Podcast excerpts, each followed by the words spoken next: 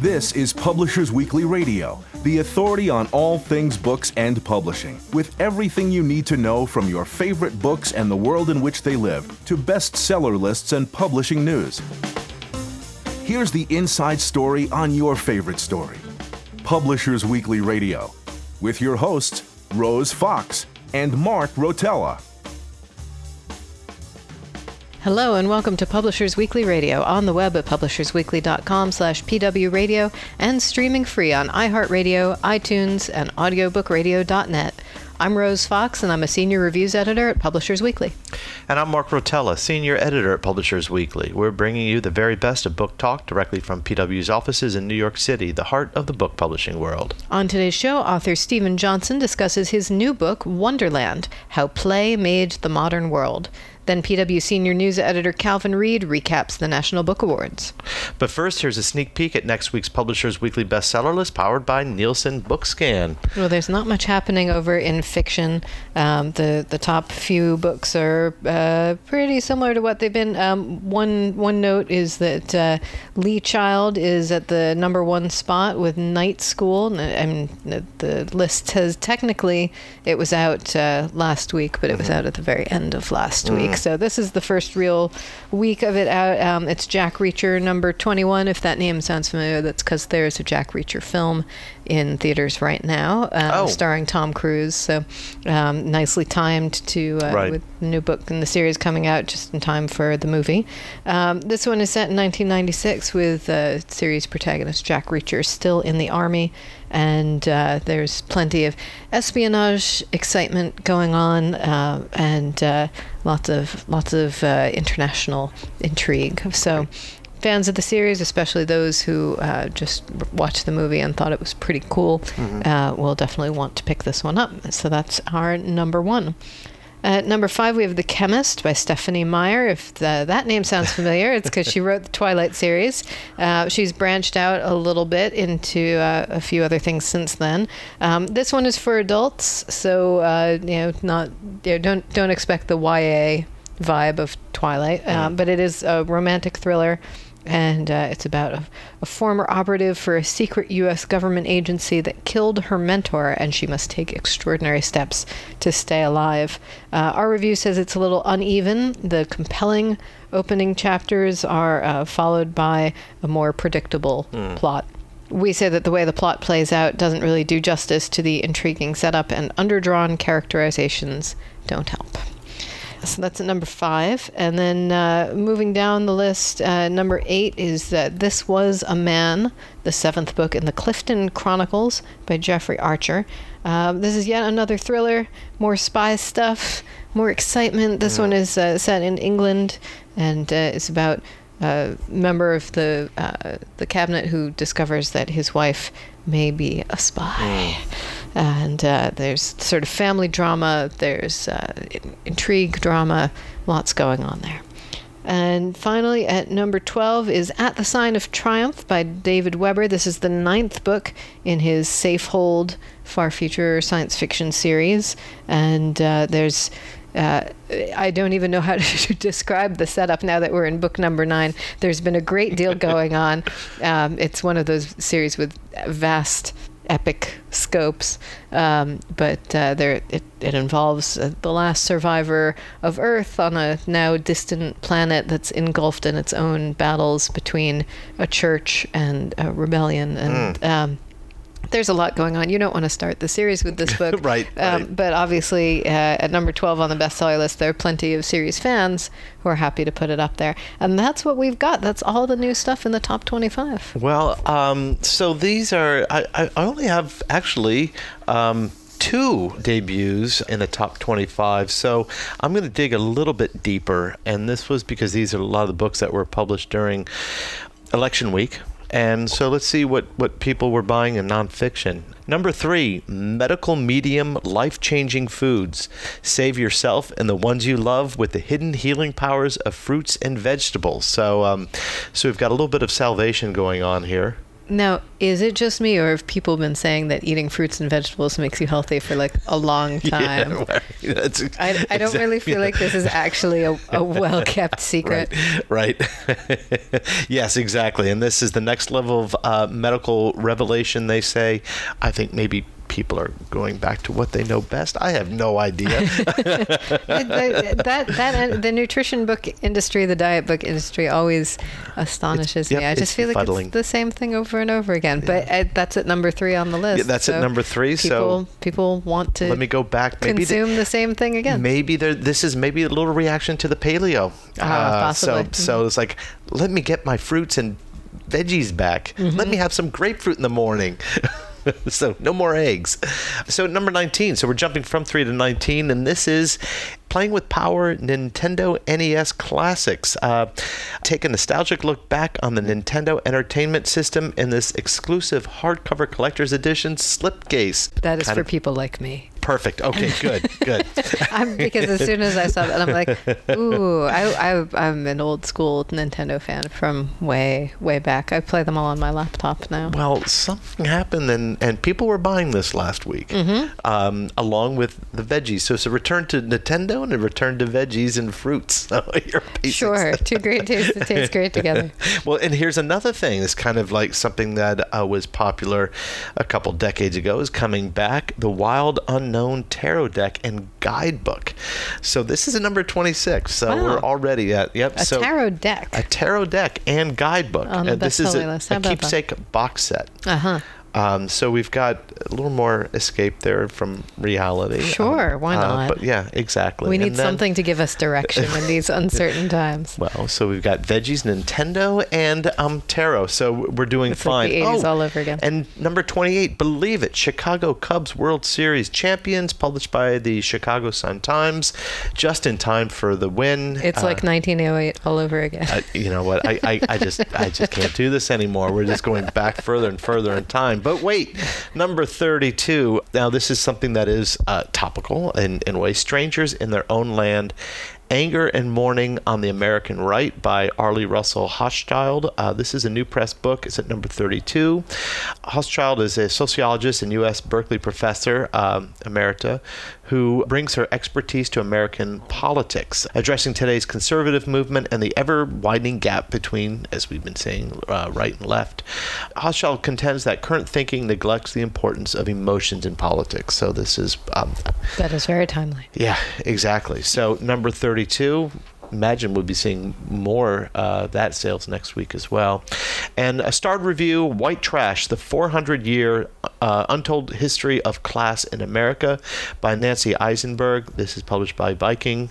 Isenberg, who's the uh, author of um, Fallen Founder, which is the life of Aaron Burr, who's also a professor at history at Louisiana State University, tackles a topic rarely addressed by mainstream American writing on race and class, as she skillfully, as we say in her review, demonstrates that class defines how real people live. A Marxist a- analysis of the lumpen proletariat, this is not, but Isenberg's expertise particularly shines in the examinations of early America in every chapter, and we say every chapter is riveting.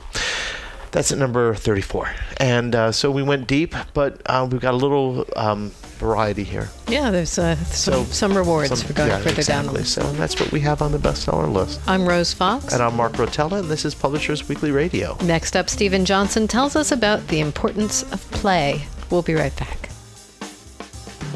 I'm Nadja Spiegelman. I'm the author of I'm Supposed to Protect You from All This, and you're listening to Publishers Weekly Radio.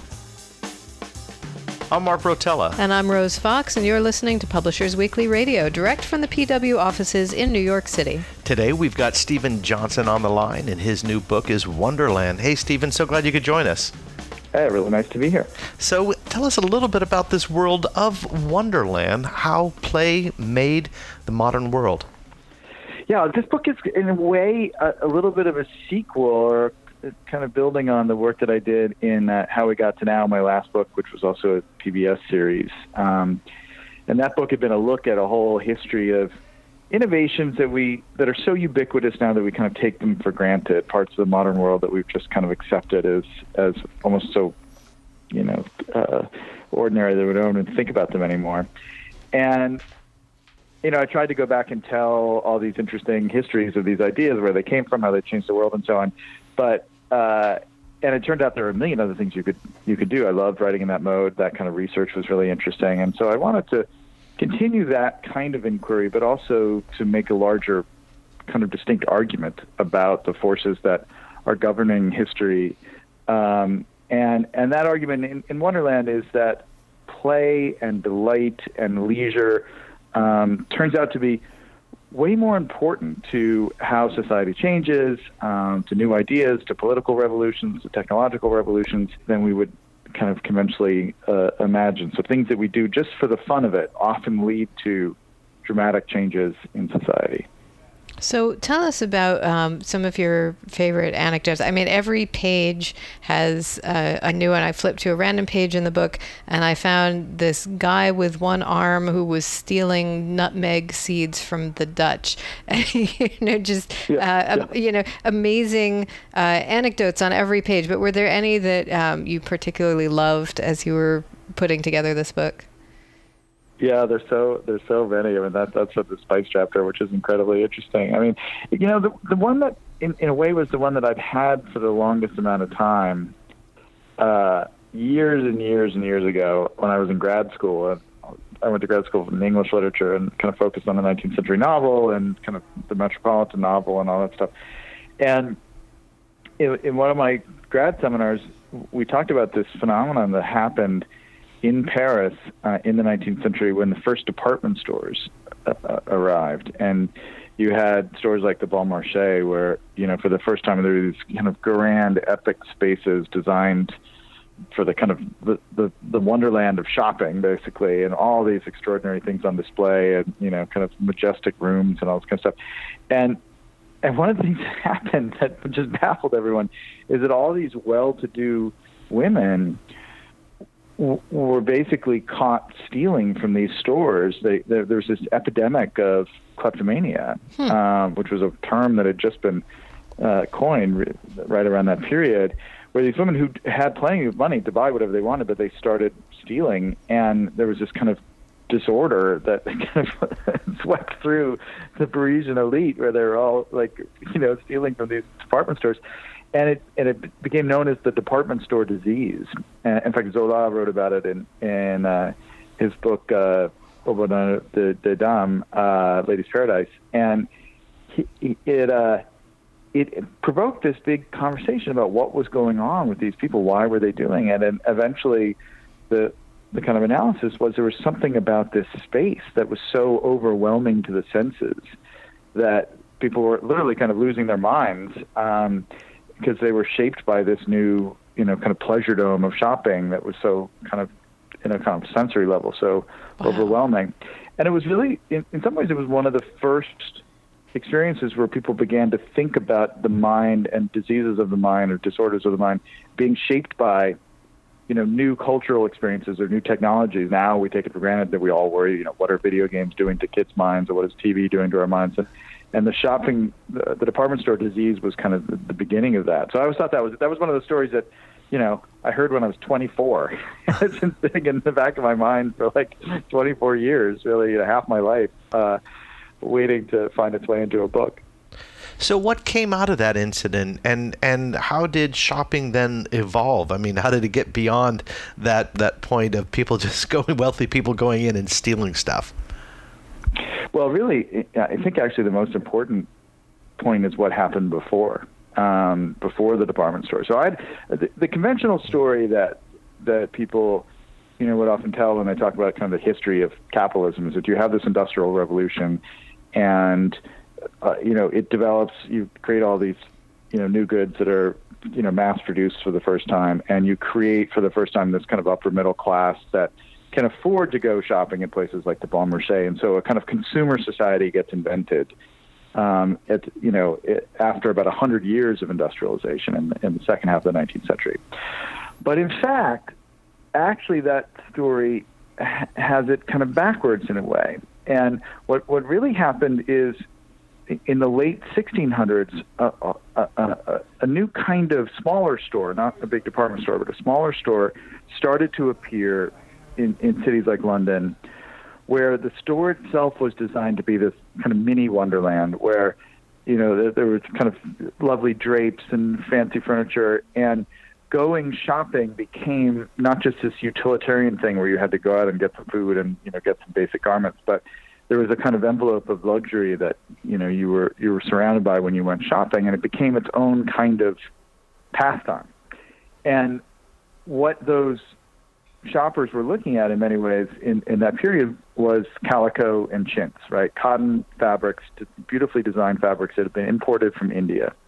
And because of these fancy stores that had just opened up, this kind of fascination with calico and chintz starts to sweep through English society, and all these well to do people start to uh, crave cotton on their bodies, partially because it was soft, right? So up until that point, people had been wearing like wool underwear, which of course was incredibly unpleasant. And but it was also because of these colors and, and patterns, and so there's this craze for calico and chintz, and then that triggers this um, political backlash because all of a sudden there's all this money being made from this. There's this huge trade deficit with with India. The East India Company starts making all this money, and all the the traditional wool industry in England is getting put out of business because people aren't buying wool anymore; they're buying cotton, and so there's this massive political backlash and kind of outrage about these women that, that were called calico madams who were betraying English society because they liked these beautiful new fabrics. And in fact, for a while, calico and chintz were banned outright. This this is like um, people talking about Japanese cars when you could buy American, right? It's it's. Well, well, well, I mean, it's it's what we're talking about now. I mean, mm-hmm. it's what we're talking about right in the middle of this. This is, in a sense, what they had was like a, a make England's wool industry great again kind of movement. um, and and but simultaneously with all of this, a, a, a different set of folks were like, wait a second, what if we built machines that could create cotton fabrics here in the UK or in Britain, and those people became those engineers and inventors became that that was what started the industrial revolution.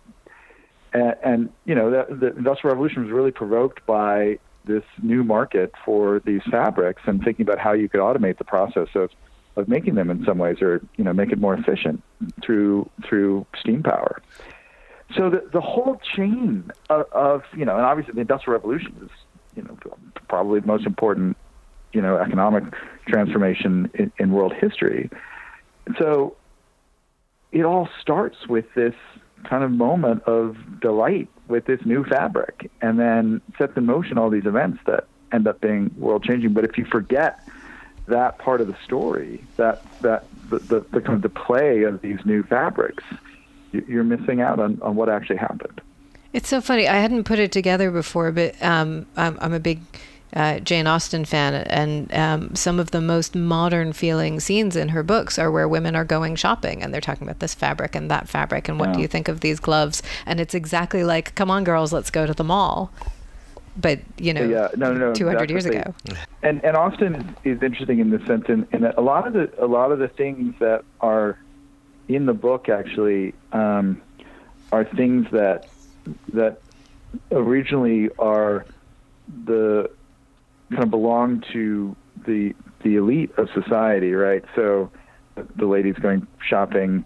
Um, there, there's a lot of stuff from, from the beginning of the book, and then kind of later in the chapter on illusion about the these uh, automata, the kind of mechanical dolls, uh, animatronic style dolls, toys that were the there was a big craze for them also in the in the 1700s. where you go you know, to the drawing room of uh, of some Parisian aristocrat, and you would see this automated flute player, mm-hmm. um, and it was something that you know no ordinary person would ever encounter. But you know, in this small little, the kind of the one percent of society, they were interested in these things. Well, those things at the time they looked just like like a folly, really. They looked like a toy. Um, and something only the you know the kind of the elite with too much time on their hands would end up doing. But they turned out to be, if you were trying to predict the future, if you were trying to, you know, look at what was coming next over the next centuries in terms of automated labor and mechanization, and then programmable computers, and now artificial intelligence and robotics, and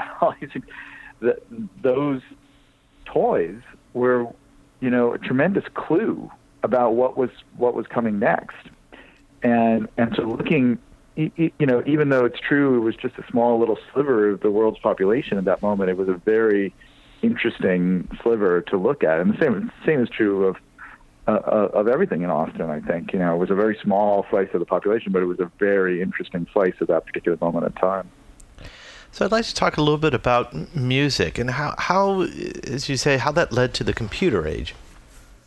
Yeah, yeah. Actually, I just put um, we we we did this really lovely um, uh, kind of special TED talk on, that part of the book. Um, we just put live the other day, and uh, it's kind of an animated talk, so it's, it's a different format for them, and it, that was a lot of fun to put together. Um, music turns out to have this really interesting, long, kind of secret connection to to computing. Um, you know, again, talk about conventional histories. The conventional story is that computers really come out of military technology. That you've got, you know, all these, you know, first computers that were developed around World War II, and, and just beyond that, they were calculating rocket trajectories or cracking wartime codes and so on. Um, and that is part of the story for sure. But there is an interesting longer history uh, that connects it to music. Um, in in Baghdad, in uh, at kind of the height of the Islamic golden age, there was um,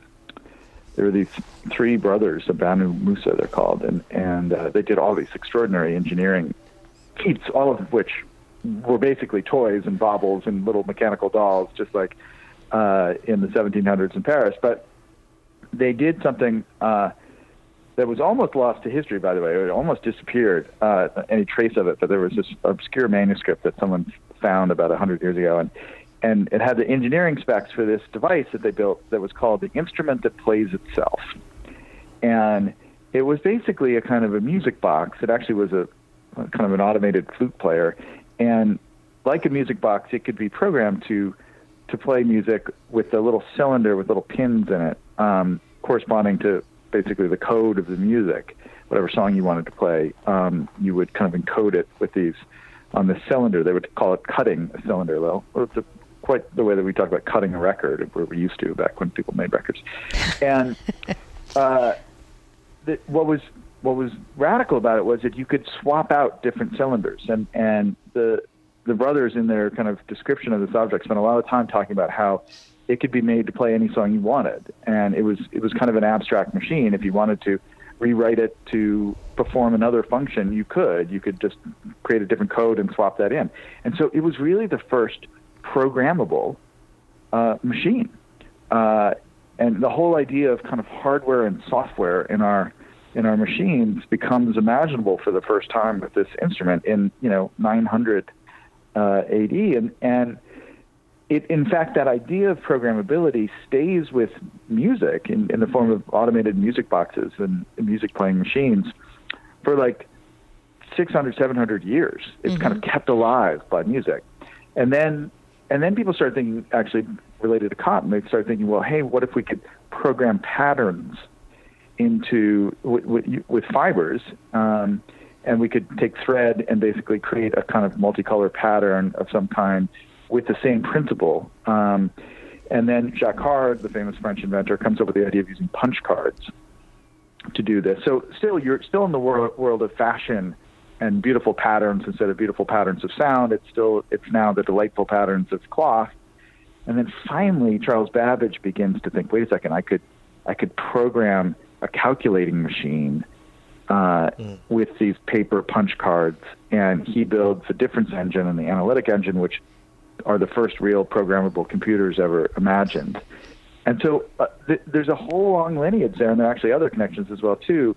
And I think it's because music is so much about a kind of code, right? Um, it's of all the arts, it's the one that can be reduced to a flow of kind of symbols, and that that ability to encode music made it kind of work naturally with the, the code of software. The two domains kind of kind of played nicely with each other in a way. We're going to take a quick break, but don't go away. Book lovers everywhere love Publishers Weekly Radio, now on iHeartRadio.com. PW Radio brings you the best of books and book publishing news. PW editors Rose Fox and Mark Rotella offer lively interviews with your favorite authors and conversations with new authors you'll want to get to know. I'm Rose Fox. And I'm Mark Rotella. Join the community of book lovers at PW Radio. Every Friday and now on demand at iHeartRadio.com. Welcome back. We're talking with Steven Johnson, author of Wonderland, who's talking about the, the history of programmable music and programmable beauty. And uh, I was definitely thinking of the jacquard loom, but also of uh, things like knitting patterns. A, a, lot of fiber craft is encoded in that way, in, in these patterns that are sort of passed from one person to the next, and each person replicates them uh, in their in their own way. But it's not hard to imagine a machine just making them over and over again. And, and the other thing, you know, we now take it for granted that. Um, we pay money for forms of entertainment that are encoded digitally, and you know whether they're you know digital books that we buy or whether they're you know whether it's music that's been converted into um, you know zeros and ones or or a movie and you know that whole model of paying for a code that is then played back to us by some kind of device in our home so that we can enjoy it that is ubiquitous now, but really the first version of that were player pianos, right? right? Player pianos was the first time you had a machine in your home, and there was some kind of, you know, uh, uh, extra material you could get in the form of these player piano rolls, um, where the music had been encoded in that, and then you would bring it and stick it in the machine, and then oh, it would play for you. So you know, again, music music is just constantly leading the way with these these kind of proto digital. Uh, technologies um, in, a, in just in a really interesting fashion.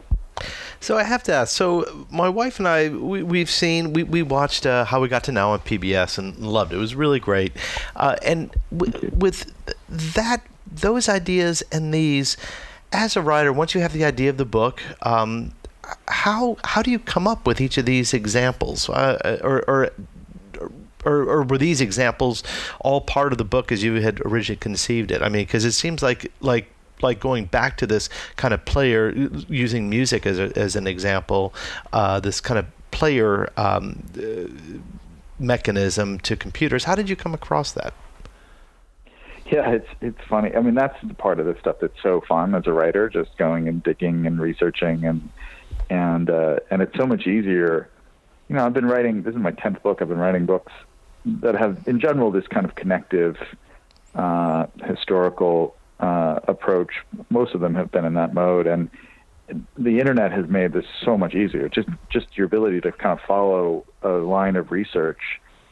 It used to take weeks sometimes to find things to piece together the links, and now you can do it in like an hour because everything's online. So that part of my life has has gotten a lot easier and, and more efficient. But with, with these, you know, the way the way to think of it is like this is one of the advantages of being older now. that, that like with the there's six main chapters in, in, in Wonderland as there were in in How We Got to Now, and um, and with Wonderland, basically for each of the chapters, I, I had just I had one or two little anchors of information that I that I already knew, like the the kleptomaniacs in the department store for fashion and shopping. I knew that was going to be a great story. And so then the question was, okay, if if you start with the department store, what came before the department store? So then you dig around, and then I kind of stumbled across the Calico story, and then that became kind of the centerpiece of the chapter. Um, you know, I had, actually written, there, you know, there's this chapter on illusion about the history of kind of tricking the eyes into seeing things that aren't there, and how much technology and media comes out of that. And that was a chapter I actually been I I pitched the the kind of producers of How We Got to Now. I thought we should do a whole episode on that for How We Got to Now, and they kind of didn't listen to me. so, so that was already kind of there. Well, you so showed them. yeah, and and uh, you know, so there was you know music. I've always been interested in music. The games chapter, I'd written Everything Bad Is Good for You, and I had written a lot about games and the history of games, and I knew about Space War, the first video game, and how important that was, and so I had that story and so, you know, it was just like you needed a little handle for each of the chapters, enough to know that you had a place to start, right?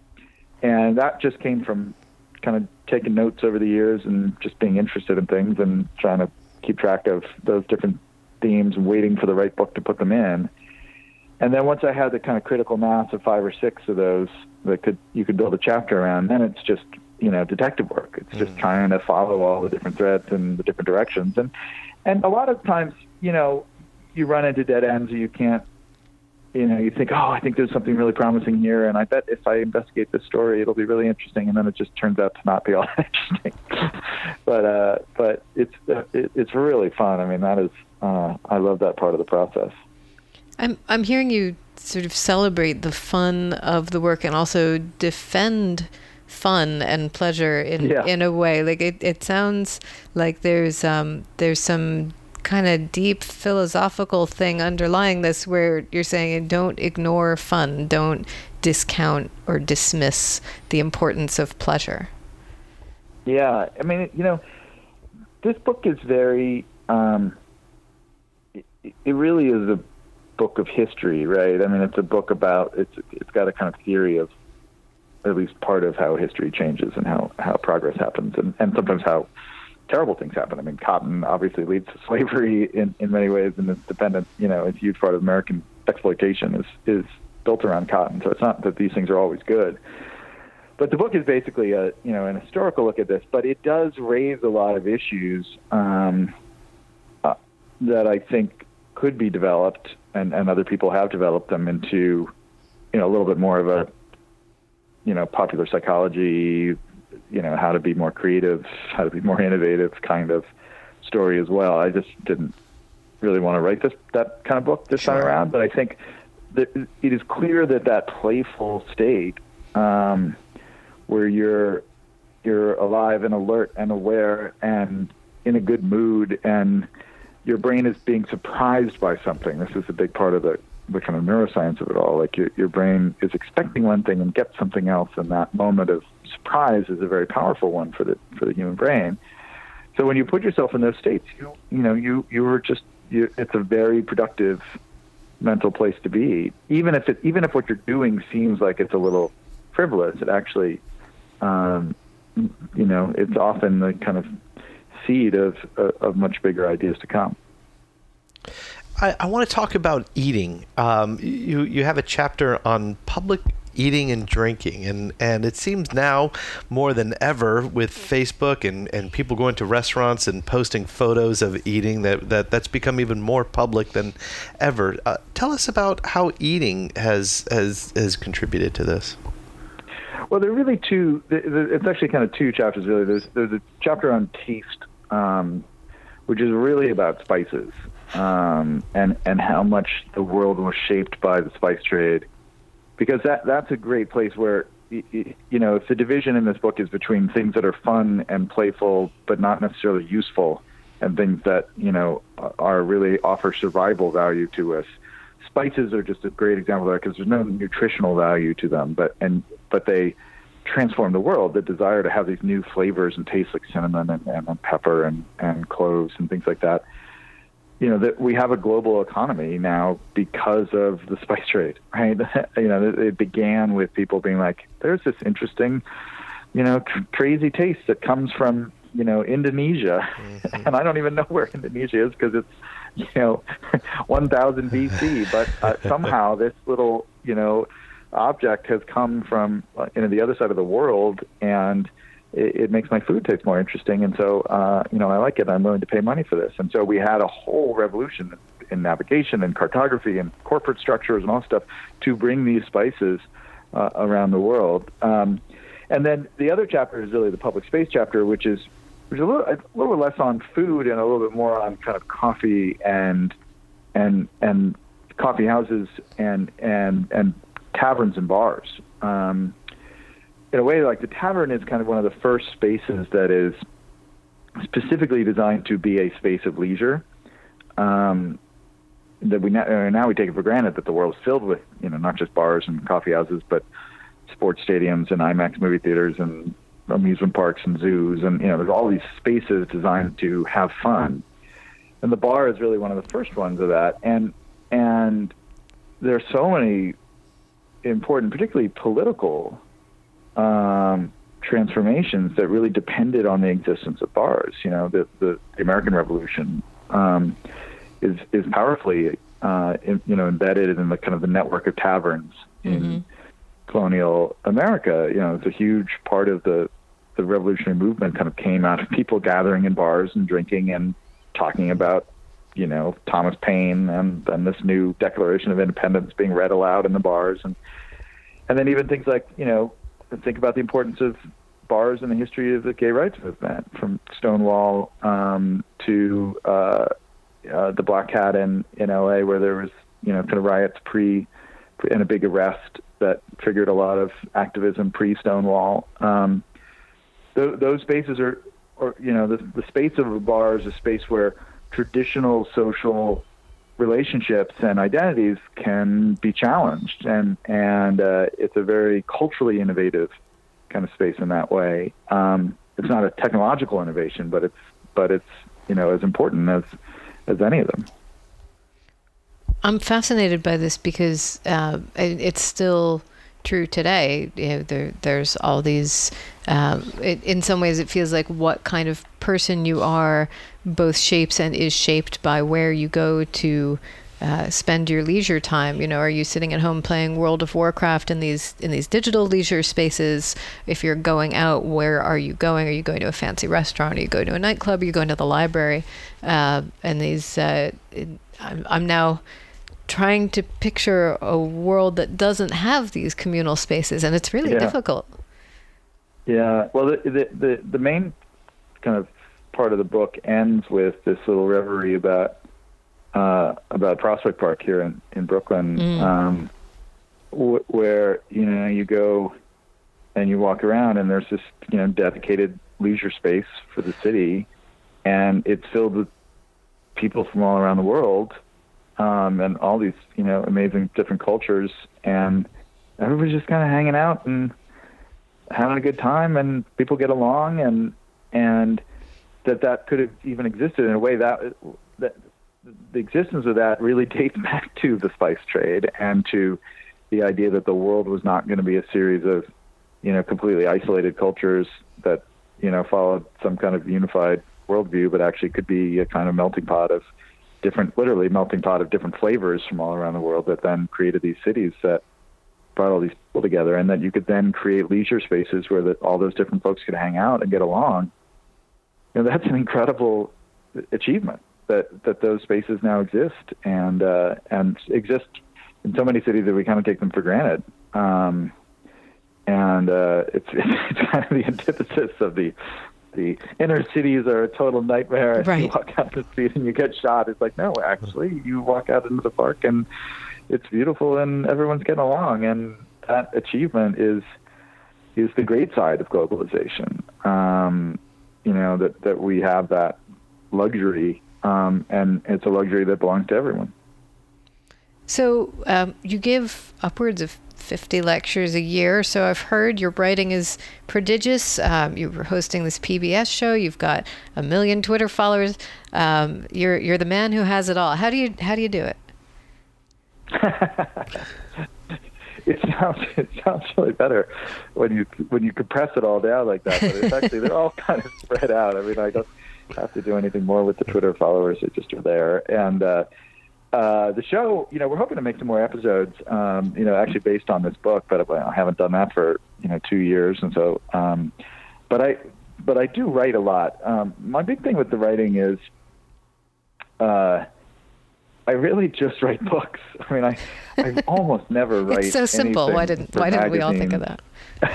I, I, I, you know, yeah, I find that if you, it, you know, writing a magazine article like a three or four thousand word magazine article can can take you know a month or month and a half of your life very easily, and you can write two chapters in that time frame uh, if you're if you're getting going and you're really in the middle of a book. Um, and so I just really try and focus, uh, you know, on on the books. I love to write books. I I seem to have a lot of ideas for them. Um, uh, and so and I'm I'm I'm kind of the least tortured book writer I think out there. Like I just really like it. Um, so so that's really what my kind of career has been anchored in, which is uh, which has been great. So we're we're back to fun. The importance Yeah, of fun. yeah. But that's but that's Exactly. wonderful because I'm I you know I, I give people writing advice sometimes and I just keep being like enjoy your book enjoy your book don't don't Yeah. worry don't worry about the word count you're you're a writer because you like to write right you know have fun Yeah, no, that's what it, it, it is. A little bit like I have learned. Also, it's a little bit like going to the gym, where you kind of learn that, oh, when I'm done with this writing for the day, I'm going to feel great, and and so when I was younger, it sometimes felt hard to write, and then I kind of learned that, oh, I'm going to really feel good when I'm done with this passage at the end, you know, at the end of the block that I'm working on, and and then that feeling starts to infect the whole thing. It's just like, oh, I feel good because I'm writing, and I know I'm going to feel good when it's over, and and you know, it's that that is one of the secrets of life is is find out something you that you actually love to do, and then then you know, just stick to it and continue that, you know, continue that fun with it. We've been talking with Steven Johnson. You can find his book Wonderland in stores right now. Steven, thank you so much for joining us. That was a lot of fun, as it were. I'm Mark Rotella. And I'm Rose Fox, and this is Publishers Weekly Radio. Next up, PW Senior News Editor Calvin Reid talks about the National Book Awards, so stay tuned. Hi, I'm Robert Kanigel. I'm the author of Eyes on the Street, The Life of Jane Jacobs, and here we are on Publishers Weekly Radio. I'm Rose Fox. And I'm Mark Rotella, and you are listening to Publishers Weekly Radio, direct from the PW offices in New York City. Every week we get insider info from Publishers Weekly editors and contributors. Today, PW Senior News Editor Calvin Reid is here to tell us all about the National Book Awards. Hi, Calvin. Hey, you guys. Hey, so it's very nice to have you here. Tell us about the NBA is the big shining night in publishing. Well, uh, the preeminent American Literary Awards, uh, that's the National Book Awards. I believe that's the 67th National Book Awards. Wow. Uh, held at Cipriani's in Lower Manhattan. A Gilded Age um, on top of Gilded Age. Talk about gilding the lily, but it's a beautiful room. And it was packed with the New York uh, City publishing trade book industry, uh, dressed to the nines. Um, you know, it's it's a black tie affair, and you know everyone looks really good. uh, but look, the real news coming out of it, of course, uh, well, of course, the traditional big news is uh, the fiction winner, mm-hmm. uh, Colson Whitehead for the Underground Railroad. Um, uh, but in another really important win, uh, and personal to me in some ways, um, March Book Three, the incredible uh, graphic memoir of Representative John Lewis, the great civil rights mm. hero, uh, won for um, uh, best. best for young people's literature, the Young right. People's Literature Award, the first graphic novel to win a National Book Award. Um, there have been, I think, three others that were nominated. Right. Uh, including what's it? Rose uh, Roz Chast was nominated, and right. uh, Gene Yang was nominated twice. Mm. Um, but um, John Lewis brought it home for the comics wow, community. Uh, it was a, a, lot of fun. Uh, his publisher top shelf uh, IDW. They were there. They had a table. Uh, seemed like seemed like a lot of uh, drinks were were drunk. Uh, uh, there was a lot of uh, happiness and giddiness going there. So that was that was a really kind of a notable evening. And of course, any event that John Lewis shows up in, you know, it's it's just inspirational to see the guy.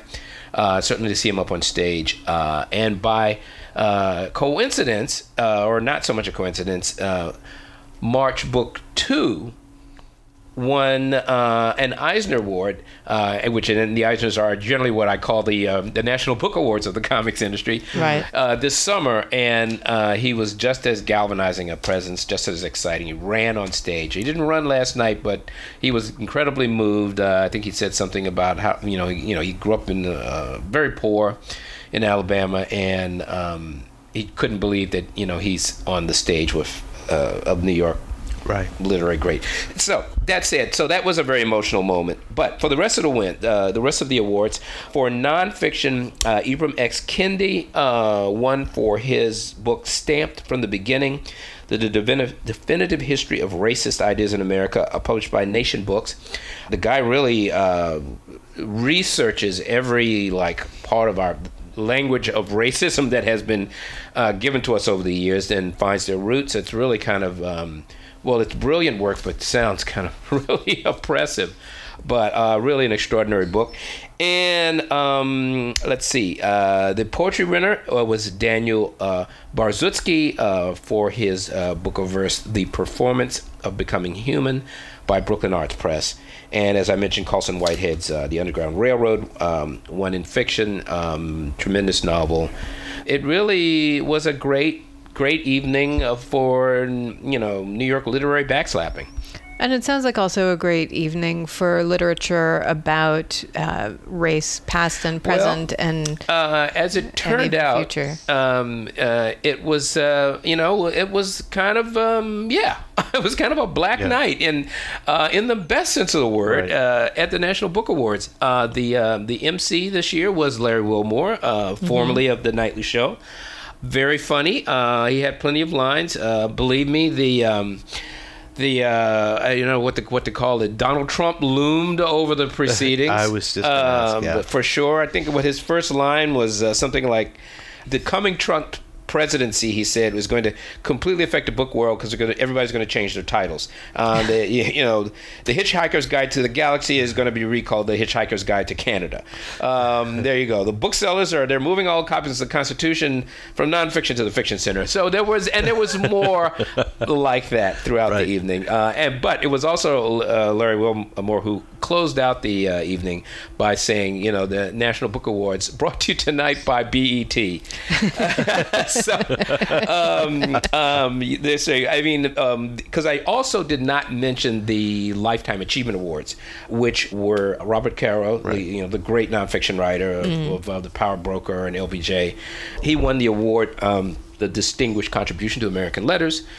Um, and there was the Literarian Award, which goes to a personal organization for, that uh, uh, makes great literary mm-hmm. contributions to the community. And went to Cave Canem, the um, uh, Black Poetry Collective. Right. Uh, and it was um, uh, presented by uh, Terrence Hayes, the poet, to Cornelius Eady, and I never know how to say her name, Toi Derricotte. And then they sort of gave a little recap of Cave Canem and his activities, and it's you know it's an organization of about 400 black poets, and uh, they had a really nice um, you know I've got this here somewhere. They had a really nice. Uh, statement to say too um, about Cave Canem, um, which is Latin, by the way, um, and I think it means uh, something uh, into darkness or something like that.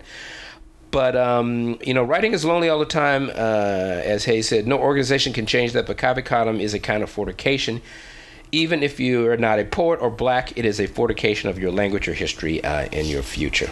So, um, yes, it was an evening um, that really paid tribute to African American writing, uh, uh, including uh, the new executive director of the National Book Foundation. I was just this is this is her uh, first time. The the the fabulous and uh, truly superpowered Lisa Lucas. Uh, I say that because she seems to be on Twitter 24 7. but she's an absolute delight. Uh, she is a, a, uh, a power packed woman who seems to get things done um, immediately. Uh, I woke up this morning to stories in ESPN about the, the National Book Awards. And now, ESPN? that's up first. Yes, well, apparently she's reaching out to professional athletes uh, in in star athletes. I mean, like your LeBron Jameses, to get them involved in the, in the National Book Awards, which I think is absolutely what a great idea, terrific. Since as we both know, as much as we love the National Book Awards. Uh, if you say NBA to almost any American, they're not going to be thinking about books. Right. Right.